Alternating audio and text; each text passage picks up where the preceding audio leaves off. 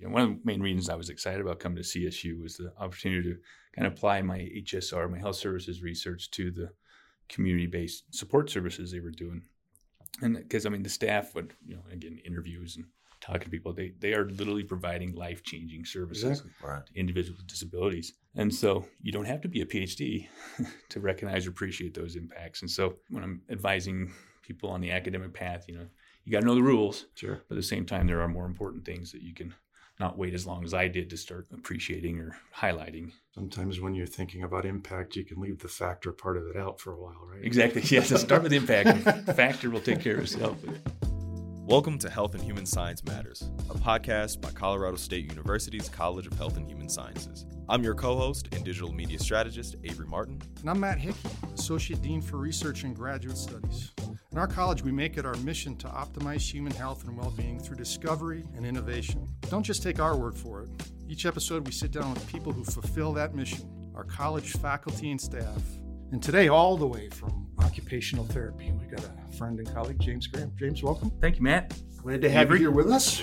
Yeah. No, I appreciate you letting me be part of the sh- series you got going here. It's, it's pretty impressive. I, li- I like the like the idea of this. We're having fun. It's it's been a pleasant surprise since uh, the genesis of the idea a couple of years ago, which which really neither one of us can take credit for. No. so, so we're looking forward to getting to know you.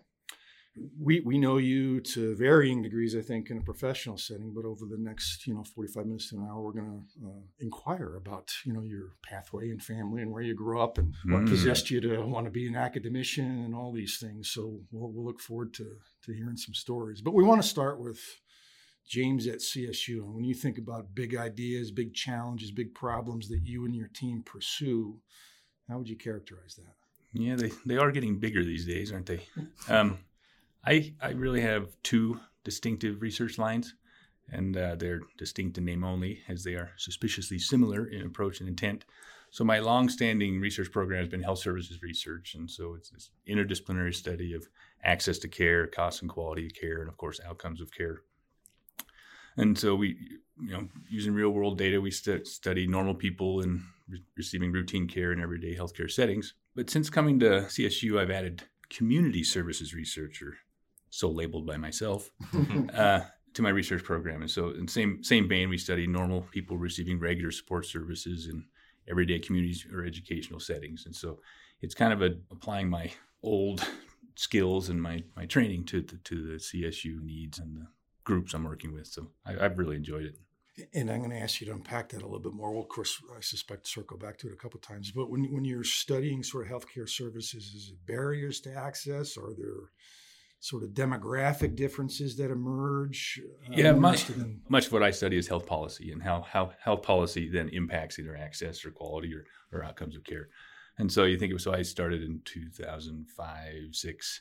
And so, you know, there's the Affordable Care Act, there's the Impact Act, and there's major legislation over the last 10 years or 15 years that weren't, that was kind of unprecedented prior to that. So that's kind of shaped my, my focus is how providers, you know, react to policy changes. It's an annual thing, but there's, you know, been a few monumental events and, in time. Sure. And then, and so it really comes down to it's, you know, it's, it's, there- there's a lot of methods underneath health services research, but the natural experiment, I guess, is kind of where I, I, I fall as my primary interest. And um, I, I've, like I said, I've typically focused on health policy, but I was also prior to CSU, I was at uh, in Galveston on the coast of Texas, at the Mhm. University of Texas Medical Branch, and so and we went through several significant hurricanes. Yeah. And so that instant opportunity for not just natural experiment, but natural disaster experiments. And uh, and so we were able to look at you know how you know because you know we talk about the pandemic lockdown everything else, but I mean everything was obliterated basically for for months at a time. So we could do those natural experiments like how did health and at the time it was all healthcare was what I was, I was studying. And so you know and I don't know how where you guys are of recent events, but there was a pandemic a few years ago. And you don't say. yeah, yeah. Read read about it, and uh, and so that that too. I mean, that's a once in a lifetime kind of opportunity for for for people to evaluate. So if you look at the literature now, it's just flooded with you know po- post pandemic lessons learned and and where, where we go from here. We we'd submitted a couple grants early on, uh, NIH grants to try to jump on the COVID bandwagon Sure. for I, I do primarily rehabilitation research, but to look at some of that stuff, but you know none of those hit. So I'm not one of those opportunists who have who have contributed to the post-COVID literature. But that, that was the kind of scope is what I'm talking about is sure. what we're doing. But Mhm. and now that I'm here at CSU, you know, you don't have to we don't have to wait for the next pandemic to look for kind of those things. And so what I've learned to you know, health policy, and I can I can say with probably 50 percent you know accuracy, certainty that uh, you know a policy whether it's a national health you know Medicare policy or or state or local or organizational, they usually deliver on the focused intent. And, and I think as our we- just moved to a, a doctoral program, so with our first cohort with the kind of the holistic approach, it is a much more diverse class in, in enrollment. But the cautionary tale there is that the more interesting and provocative findings are usually in the kind of collateral changes or the unintended consequences of those Mhm. those uh, you know policies or Sure. initiatives. And so that's where the the focus needs to be. It can't just be looking at the class photo before and after. You know, look at a couple demographic or socioeconomic profiles and say, "See, we delivered." Right. Because it's the resources and it's the persistence and graduation and satisfaction, all those kind of things that go into that that that need to be, you know, and they aren't in the sublisting on the policy. It just someone needs to take the initiative to follow up on those. So Right. that's kind of two examples of you know kind of bigger healthcare stuff, and then you locally you don't you don't need grant funding to evaluate internal policies or changes. So I want to, uh, f- for the sake of our listeners, talk a little bit about what, what one means when one says a natural experiment, right? So, you know, those of us that, that are experimental scientists might think I'm, you know, I'm bringing people into my lab setting, and in some way I'm constraining or manipulating their environment, right? And Yeah. that's the experimental approach that probably first comes to mind. So tell our listeners what, what a natural experiment is. Well, that's and that's just what I mean. It's and it's much messier. So the the real world is a lab, but you don't control those parameters. Exactly. And so it, it literally is just uh, observing. It's observational research or I mean, you, you probably teach research methods too. There's all these Mhm. quasi experimental, all these kind of things. You know, if you don't get all the, the three criteria for a randomized controlled trial, it's it's some other class. And that's what this is. It's just observational research. And so then you have to be, and it, it's a slippery slope or a difficult thing for people to understand because you can, oh, look at all this data I have. You throw it in, you get you get answers, Right. but not necessarily the correct answers. And so, a lot of it's through you know different statistical design and the different setup in how you make sure you do control for as much as you can control for, and- sure. and the rest is you usually have a pretty big limitation section in in this kind of research. But it's im- it's important because it's it's an, uh, an effort to understand how health systems operate, absent some manipulation of some Yeah, you know experimental setup. Which you know because we all know the spectrum is of experimental research has got limitations on both ends, right? When we get into lab settings where we're you know control freaks, Yeah. right? How well does that translate to the the real world? Often. Not Very well, right? Because all the natural interplay of different dynamics, we're, we're trying to squash that. exactly. Right. And so, if you want to get nerdy on it, which you clearly do, is is its total opposite. So the, the experimental research is focused on internal validity. Right. Are these results, you know, mechanistically? Exactly. Whereas the observational research is total external validity. Mhm. Is what's the application? And like I said, they both have limitations, and, and, and but that's that's where my whole whole career has been is in more the observational and external validity. What's how's this impacting people? And so, you know, and you mentioned health systems. That's where I spent a lot of my prior time. And so now the you know everything has a buzzword now, but learning health systems, Mhm. and they're not doing it for you know, academic street cred. They're doing literally to improve quality improvement and program evaluation kind of thing. And so, and, but I think in it, an education should be we should be a CSU should be a educational learning system. And so I think you can apply those same methods to to whatever your services or or, or your your role is. And so that's that's kind of what I'm trying to do in our center in the Center for Community Partnerships. So Mm. it's a work in progress.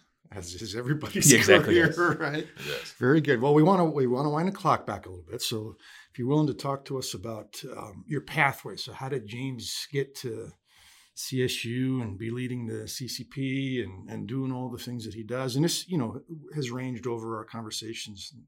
You know, sort of where did I grow up and family influences. We're always interested in mentors. You know, people that really had a significant impact, and and uh, many of them probably still do. Right. Yeah. So, talk to us about that pathway of yours. Yeah, well, I, I grew up in rural northern Wyoming. Which, No kidding. Yeah. Is there any anything as non-rural northern Wyoming? I know, that's why I thought, is that redundant? yeah, so it was a small town. It wasn't exactly a preparatory academy for Rhodes scholars. uh-huh. Are, are you willing to name the town? Cowley, Wyoming. Cowley, Cowley, Wyoming. Wyoming. 450 people. We just Nice. lived right on the outskirts of town there. Wow. Our roads got paved when I was a junior. We had dirt roads in town until I was a junior. Wow. So, so anyway, but my brother and I have to share the first generation classification. So he's two years older than I am. So he was the first one to go to college. But then he he pursued a religious mi- mission overseas while he was in college. So that gave me a chance to catch up. So I was the first one from our family to graduate from college. Aha. But then he ultimately he went on and got an Ivy League PhD from Brown, and I've been state school my whole life. But uh, but uh, all I say is, who's doing the podcast now? exactly. Exactly. Well. So yeah, we both both came out of there and both you know went on to get PhD. So it's kind of So this unexpected, but it's It's interesting. really interesting that both of you had doctoral degrees as, Yeah. as first gen students. So, how did the, even the idea of college, let alone graduate school, cross your mind? yeah, and I mean neither one of them went to college. They weren't you know, but they clearly knew that the times had changed. Sure. Um, and so it wasn't, I, I don't remember being pressured or anything else, but it's just, first of all, I had my brother as a model. So I was like, Yes. college. Yeah. So, where, where did you go for your undergraduate degree? I went to University of Utah. Uh-huh. Go Utes. uh, so yeah, then I had started a journey. And so I, anyway, I studied biology and chemistry and kind of going down the basic, you know, Matt Hickey kind of guy. Uh, got You- interested in that. luckily, you escaped. yeah. and so then, and so I went out, actually, I went to chiropractic school after that. So I lived, I was down in Dallas and I really enjoyed that because I was, my whole like, thing was I was interested in the human, you know, optimal function, human performance. Sure. And that just seemed like a great, uh, and it I mean, it was great education. And then, so then I practiced for three years out in Indiana Uh-huh. and uh, enjoyed that, but it was just, it was in the 90s and it was, it was more business than practice. I was self employed, so I had to do it all myself Yeah. and I started teaching at a kind of technical college, but it was basically a pre-health professions school.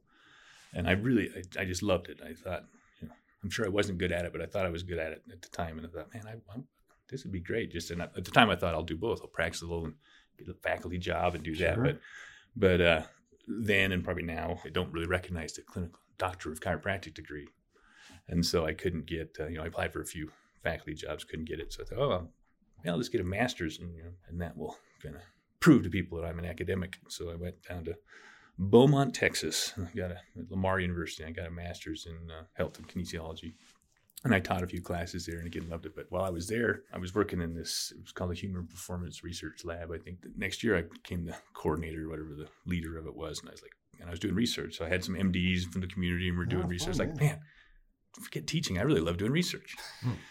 And so, anyway, this is not the path you'd want to take to to academia, but it did work out for me. And so I thought, well, yeah, you know, I'm coordinator. I got a few things going here. I'll apply for now. I can apply for a faculty job. Still nothing.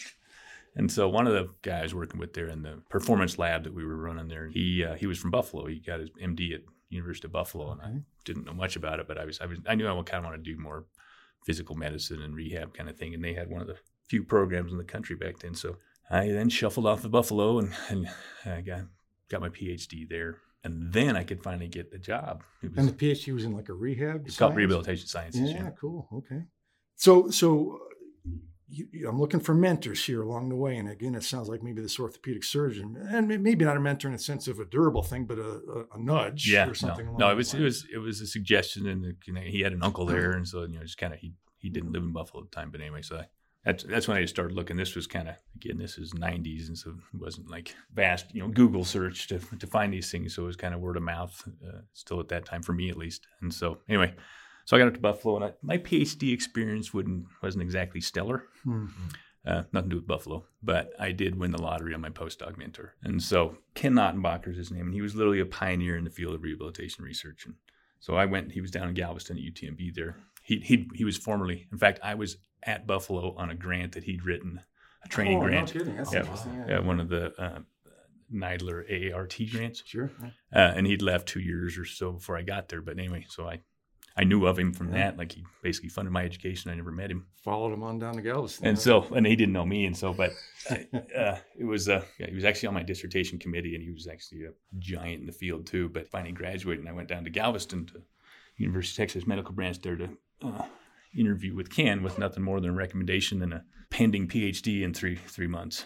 And so prayer, right? yeah it was. And so i mean I, I would not be competitive if I had, and that's why the lesson here is networking matters and, and you know, your your uh, recommendations are important at that at that stage. And so, but anyway, because of that recommendation alone, he he took a chance on me, and followed by giving me unique opportunities, followed by giving me critical responsibilities, and so you know, they say don't stay where you did your postdoc, but I was like, I'm not letting go of this.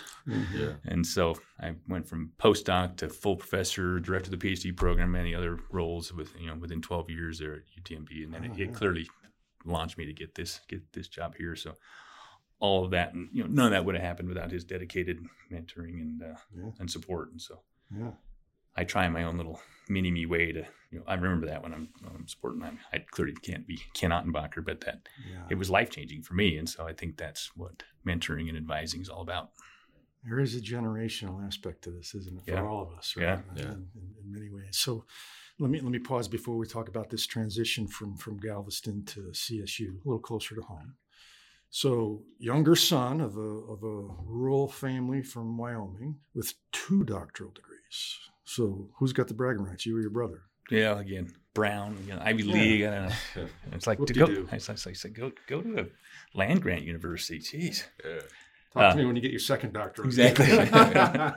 Yeah, like I said, I wouldn't suggest that path for anybody, but it, clearly it worked out for me. So So you're rock and rolling at Galveston. You you transition from a postdoc, and in a short period of time, you move through the academic ranks to, to full professor, and then somehow an opportunity at CSU comes across your radar screen. Talk to us about that. How did you become aware of it, and, and how did we manage to recruit you? yeah, it was actually uh, Pat Sample. Oh, So she was she was a professor here, and she was the uh, chair of the search committee. So when they were, it's like any time out, you know, you do your normal kind of public thing, but then you're like anybody else on the list. And so she contacted me. I'd actually, side note, I'd applied just for faculty kind of position at CSU four or five years prior, Huh. and didn't get it. Uh-huh. But I'd I'd met everybody, and Pat knew who I was, and then clearly my career continued on. But and so when she reached out, and I was like, no. Been there, tried that before. No thanks. She said, no, but this is the you know, director of the Center for Community Partnerships. And I was like, "Hmm, tell me more. And so as I got to reading that job description, and, and you know, I, I remember because I'd interviewed a little bit. I my previous job I applied for had nothing to do with that, but I was impressed by it. And so then when that, you know, Cathy Schelly had retired a few years prior, and so when she told me about that, I said, let me let me look, let me think, and uh, I, I was just totally captivated by the idea. So I, that's why I applied, and I came up and interviewed, and got even more rejuvenated. I was just excited about the opportunity. So And when it- was it worked this? out. Just our listeners again. We don't know. I I don't know when I started. It was a long process, but it, I, I got here in March of 2018. So those interviews probably would have been in the spring of 2017. Yeah. Okay. Might have been earlier because I couldn't. Took me a while to unwind everything I had going on, Sure. so I had to delay the start date. But it was 2017. -ish. Yeah. So you're coming up on five, six years in the saddle. Yeah, five right? years next month, yeah. All right, Great. Good. Yeah. And so, talk to us about what you do on a day to day basis. You, you got a team, it's not just a one man show. Yeah. What does a day in the life at the CCP look like? There's no routine day there. So I have staff of uh, all administrative professionals. And so they provide supported education, supported employment, health, and independent living services for CSU students and individuals from the uh, community with disabilities. Mhm. And so that, and they've been doing that for 30 years. I mean, different different formats of programming, but just really a foundational service organization in the community, let alone CSU. And so that's the you know the daily grind, I guess, is the supported uh, services. And then on top of that, clearly is the kind of the research component that I was tasked with leading. Postdocs as part of your team as well? Yeah, so I I have uh, I supervise four. Currently, I have four PhD students and a postdoc. And these PhD students, are- again, for our listeners, will there's a PhD in sort of rehabilitation. It's called occupation. Uh, we have a PhD program in, in addition to the occupational therapy doctorate, the clinical degree program, which is brand new, the OTD. Yeah, started right? this last summer. Uh, we have a PhD in occupational and rehabilitation science. So Mm. it's a combination of, you know, kind of the occupational ther- uh, science theory, Mhm. and then the rehabilitation science is which is more my specialty, I guess. Cool. Yeah. So several PhD students and several postdocs. Yep. I have one postdoc right now. I had Okay. I've had a few over the years. But I got one one current, and and, and it really, you know, academia can kind of get you down from time to time. It is Mhm. it is a grind, and, and the pandemic didn't help anybody's motivation. Sure. Right. but I, I just got an incredible cohort right now, and so just you know their, their passion and their potential is really inspirational for me right now. That's awesome. And so it, it just reminds me of how you know fun my journey was back back back in the day, and, and also how rewarding research, teaching, and advising can be. So I'm really enjoying this this current cohort I have. That's great. Now, your PhD trainees land where? Give us some examples of what are they doing now. I have uh, do you remember Julie Julie Silversidle uh, postdoc with me, but Sure. right after she graduated, and now she's just running our whole uh, the capstone process for the for our OTD program. So that's a that's a fun one because I got to work with her. She was great support and help for me in the in the center, and now she's you know, lead- leading that thing, and she's a colleague. So I can Oh, I don't have to email her. I can just check on her every day. Yeah, good. that's great. Now, physical location. You've you've uh, bebopped a little bit around campus, I think, right? Yeah, we- got a- a new Originally, we were in the OT building on the oval there, uh, but I think 2019 uh, we moved to Alder Hall, Mhm, which is just down the road here from Spruce, right next to the uh, old field house. mhm. And so the cool part is just this last summer, three other centers from the college moved in. And so we got the Prevention Research Center, the Social Work Research Center, and Human Animal Bond in Colorado. Yeah, Mhm. that's pretty cool to have Yeah. those. all- Oh, it's Cool great. neighbors. Yeah, it's very nice. So it just and it's all CHHS, and Right. so it's you know it's nice just to kind of get have additional center energy and and also that collaborative potential just right down the hall. For sure. So let's unpack community partnerships a little bit more. So, how are you creating partnerships within the community, and what are the eight units under the CCP? Because it's it's definitely sprawling. Um, I'm not, not, not putting you on the spot or anything. You don't have to name them all. Okay, but, but how are you how are you making connections and impacting the community? Because it's it's in the title. but- yeah, exactly. and it was it was purposeful in the title. And We, we didn't it- warn you about the pop quizzes, did we? I know we got eight programs. in April. yeah. um, and it was purposeful in the title. I, I, they Mhm. actually rebranded several, well, probably decades or so ago. But so it all it all predated me clearly. It's just been. I mean, we have contracts with the Division of Vocational Rehab to provide supported employment. We clearly have personal relationships with local employers who uh, you know support our our participants in there. And then I don't dare start listing campus partnerships, or I'll miss some. But you know, the Student Disability Center and all the other units under Student Affairs. Uh, we partner a lot with the uh, Adult Learner Veteran Services Center on, on a lot of our veteran programming. A lot they've just been longstanding, you know, and, and they a have to value neurodiversity, and they also have to kind of subscribe to the strength-based approach to to success, and so and that luckily is easy, easy to find. I mean, it's a that's an easy sell when you're that's what you're saying you're promoting. And so a lot of it's yeah, like I said, local community uh, businesses and agencies, the state, and then campus is just a, a gold mine of, of partnerships. Absolutely. And so, how does this complement your research? incredibly. And so a lot of these, so the partnerships we have, and it is, I think it's just a natural extension, you know, because the service side is you know, people are inspired by that, but then clearly as a R1 university, it's also what's uh what are you working on? What can we collaborate on? So one one project that I'm particularly excited about was just launched last month. So in partnership with Debbie Fidler from the Department of Human Development Family Studies and uh, Kelly Anns and Nathan Clark from the College of Ag- Agriculture. So we received funding from Larimer County the uh, workforce innovation grant program they had. And we were piloting an inclusive post secondary education program uh, at CSU for individuals and adults, but from the community that are interested in either agriculture or STEM careers. And so it just started, and we've had really good, uh, tremendous support from the offices of admission, registrar, and the provost. You know, in getting this this launched, and so it's kind of dual. It's clearly we have the research under undermining to make sure and do program evaluation and to look at outcomes, but it's there's also just the service side and the and the opportunities for individuals. I mean, if you think about it from a personal perspective, uh, meaningful employment is inarguably associated with uh, independent social interactions and quality of life. And this, the reason we got the funding is because this project also kind of answers the state's call for competency-based, you know, non-degree credentials that they're trying to push. Which discussion for another day when you're a degree granting university, but it, that's what this innovative uh, funding was for. And so, you know, I, I, really have, and it's the first. I've been trying to do it. We actually had it set up before. Have I mentioned the pandemic lately? had, before the pandemic, we had donors and everything set up for you know to launch it, and they, all the way up to the president was like, "Yeah, let's do this," and then literally we had the, the planning meeting on March third of 2020. But anyway, so I'm it's back, and and we have full support, and I'm I'm just I have extraordinarily high expectations for this Sure. project, but that's because I have an extraordinary team that I'm working with. So I think my expectations are justified. But it is total. It's collaboration. It's across university, and then clearly with the you know, county partners, and we're doing a lot of it at the ARDEC, the, the research center of a Research Farm, just outside of town. It's a team effort. For sure. Got a lot going on, my friend. Yeah, no, it's it's it's cool. You know, that's a, a great platform for us to ask you to project over the next five years things you hope might bear fruit from these multiple collaborations that you've got going on.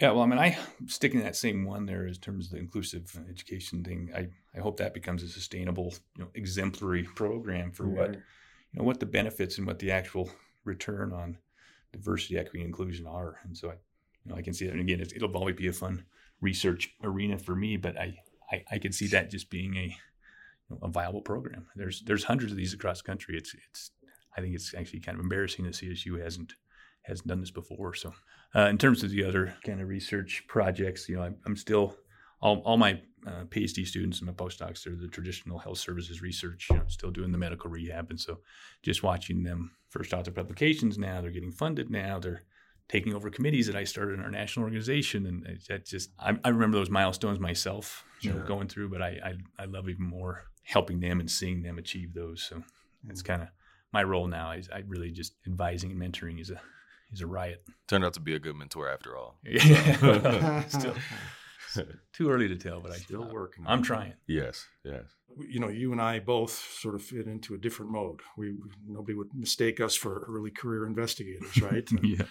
So, so, you know, it seems to me, at least in my own pathway, that you start thinking a little bit more about things like legacy when you get to our stage of professional development. And I'm, I'm eager to hear your thoughts on seeds you hope you've planted Yeah. that will continue to bear fruit long after you're retired. Yeah, I'm not probably like you. I don't really have time to think about legacy, but but you know, like other academics, uh, early in my career, I focused on impact factor and citation count and Yeah. H index. You know, and, and all those reflect kind of recognition by other researchers, and so a lot of the research cred is they're largely web based, um, and they quantify the public's exposure to your work. And so, the, you know, things like views, downloads, shares, news links, blog mentions, or whatever that is. And now, of course, thanks to you two, I can add podcasts. Yes, yeah. indeed. Podcast Yes. one. Yeah. um, but and they, they are arguably better impact measures of your, you know, what what your work is doing, but they still don't reflect the actual influence on policy or practice. And so, I realize I'm kind of a b- broken record on policy or practice, but but I still remember a keynote uh, speech by his name was Gerben de Jong, back when I he was a giant in the field back when I was a wide-eyed postdoc, and and he said, the truth is evidence doesn't drive practice, policy drives practice! Exclamation point, pause for effect, and. Uh, so, you know, just imagine my identity crisis. Here, I was a health services research trained in evidence-based practice, and that's how you change everything. And, uh, and you know, thought I was contributing to the knowledge base, but it, it, it's true. You know, it's clearly evidence does matter, and evidence should inform policy. It should be evidence-based policy. Right. But but it was it was kind of a not necessarily a watershed moment, but an aha moment for me to think, oh, man. And so you know, luckily in our stage, you know, fast forward several years and a few promotions later, is that you know I can now comfortably embrace the fact that my target audiences are are patients or, or participants, family members, service providers, Sure. you know, uh, administrators and and, and uh, policymakers more so than other researchers. But again, it's it's stage specific in your career when you can afford to do that because promotion and tenure criteria haven't changed. And so I'm, I'm actually quite proud when my, my team's work uh, gets cited in, in government documents or the Mhm. so-called gray literature. You know, it doesn't add to, to our H index, but it is directly linked to policy. And so I, I remember 14, 15 years ago, I first when I first first got an email from it's called the Medicare Payment Advisory Commission or MedPAC. And they wanted to back then, you know, now they can just get it, but they can you send us your recent article on I can't remember volume outcomes or something. We want to include that in our report to Congress. And I was like, I was literally just a professor. Like, I have arrived. Well, it's 2023 and I'm still waiting for arrival, but it's that that's the kind of to me that's impact and that, that's motivating. And so I'm, I'm trying to teach my trainees that like don't try to get that too is along the way. But those and you have to count those yourself. You have to you have to kind of promote those yourself. But that that to me is the the payoff for our type of research. you know the metrics are always a funny thing and I we know. tend to one pops up and we all chase it like it's the coolest thing since sliced bread and in, in our, you know, when I taught our grad methods class for years, I, I would always have them read a paper called "The Natural Selection of Bad Science." it was a really, it, it was a crit- I'll send it to you. Yeah, yeah. it was a rather uh, eye-opening critique of some of these metrics, you know. Um, and that's what you know. Back to an earlier question you had is, you know, one of the main reasons I was excited about coming to CSU was the opportunity to kind of apply my HSR, my health services research, to the community-based support services they were doing and because I mean the staff would you know again interviews and talking to people they they are literally providing life changing services exactly. right. to individuals with disabilities and so you don't have to be a PhD to recognize or appreciate those impacts and so when I'm advising people on the academic path you know you got to know the rules sure but at the same time there are more important things that you can not wait as long as I did to start appreciating or highlighting. Sometimes when you're thinking about impact, you can leave the factor part of it out for a while, right? Exactly. Yes. start with impact. factor will take care of itself. yeah. But it is. It, and it's difficult. I mean, it's you know, and it's clearly changed since since I was uh, climbing the ladder like that. But it's well, you were on the committee too. So you know, I'm the chair of the promotion and tenure committee, and so I'm on the college advisory committee for that. Yep. And it's and it's those. You know, how much money you bring in, how many publications, how many times you're cited, but at the same time, you know, let's see your what were your DEI initiatives and all these things that aren't aren't counted, and what was your impact? And that's mm-hmm. it's a burden for for faculty to have to count and at the same time be you know, more subjective or qualitative in their in their narratives. And so I've been impressed though with some of the innovation people have shown lately. Agreed. Well, let's let's talk a little bit about the college. We we want to talk about uh, this ecosystem in which we attempt to do what we are trying to do is academics and professionals. So, talk to us about what you find the most appealing about being a scholar, teacher, mentor in the College of Health and Human Sciences. Well, second now to this podcast series. Yeah, of course. Uh, we'll pay you later. yeah. I, I really do appreciate the diversity of disciplines and the and the talented people in the college who you know we share the same vision. You know, optimize the health, well-being, and development of people and communities. So I like that. I like mm-hmm. that add-on thing especially when community partnerships is in our title. Yeah. But you know, it's interesting, especially promotion and tenure discussions or on the on the annual college research day and stuff, to see the different, you know, the eight academic units. It really makes for an interesting and I think effective uh, collage, if you will, of, of units that have that same yeah. same focus. The other thing I really like about this college in particular is, is the I don't even know how many there are, but there are several remarkable centers. Mm-hmm. And I remember when uh, Lisa first became dean. Uh, she kind of called it, hey, let's have a, and she, because I talked to her, you know, she, I think she'd been a department chair and a center director earlier in her career, but it's like, you know, because I, I, was fairly new and seeing all these, like, man, I, can you introduce me to so and so? And she's like, so she, she organized a center's directors meeting. And it was a, you know, so it's great to put places, faces with names and, and to see and, and to learn more about kind of the great service and, and research going on in there that's sometimes under the radar. Mm-hmm. And so uh, so it was great. So we had all these plans, like monthly or I think it was monthly or quarterly or whatever. And then, have I mentioned the pandemic? so that whole thing got just derailed. Yeah. And so, but now you know, 2023, and I've and Lisa's interested in in rekindling that because I, I just think that's a just a great think tank kind of environment for what does what what's going on at CH in, in the college, and then what what could we do? You know, what does it look like five years from now and ten years from now? Like you asked me, could be a nice little incubator, right? Yeah, no, I think it's just a great you know collaborative environment get us trap us in a room, bring donuts. I think you get some good good ideas out of it. Absolutely. So, so the next layer up is this land grant institution, Colorado State University, and so this this strikes me as an easy question for you, given how embedded you are in, in the community. You know, you don't plant your flag on campus and roll down the shades and yeah. stare at your computer all day, right? So, talk to us about what it means to you as a professional to to work at a land grant institution. Yeah, I that is easy, I think, and I think all of us kind of subscribe to that. You know, I'm not, I don't sit in my ivory tower like you do as as much, but it really is. You know, and again, the name of our our center is Center for Community Partnerships, but even the research we do, it's it's real world research, Indeed. and so it can't be. We don't do it in the lab and then go, well, why aren't you people doing this? We're like in there. You know, I partner with Anschutz, uh, or the medical school down there, and I got collaborators at uh, UNC and I, I, just think even the potential, which I haven't taken, I've tried a few times, but haven't taken advantage of it. But extension, I mean, that's exactly. a no-brainer. Yep. yep. In, every, in, every, county in the state, to me, it's a great resource that I, I think it's two-way in terms of the, the, opportunities to make an impact and to make an impact that's meaningful to the people you're trying to impact. Mm-hmm. And so, yeah, it's been and, and again small scale for me. I'm primarily stay in Larimer County with my with our kind of outreach, but it's just having that vast network is is unique, and I think it's uh, like you said, what's what's next. I think that is on on the radar to try to make some of the stuff that we're doing here. Why can't we do that at Pueblo or in the yeah. Eastern Plains? And so mm-hmm. I'll need to collaborate, but I think that is that's kind of a bucket list for me is to take more advantage of the land grant, uh, both mission and scope, than I have. Yeah take advantage of our strength in numbers and yeah. geography, right? Exactly. Yeah, that's great. Well, that's a perfect spot, I think, to wrap things up. So, on behalf of the college, I want to say thanks a ton for coming. We really enjoyed yes. the greatly appreciate the chat, and I, I, now have to retire back to my ivory tower, of course.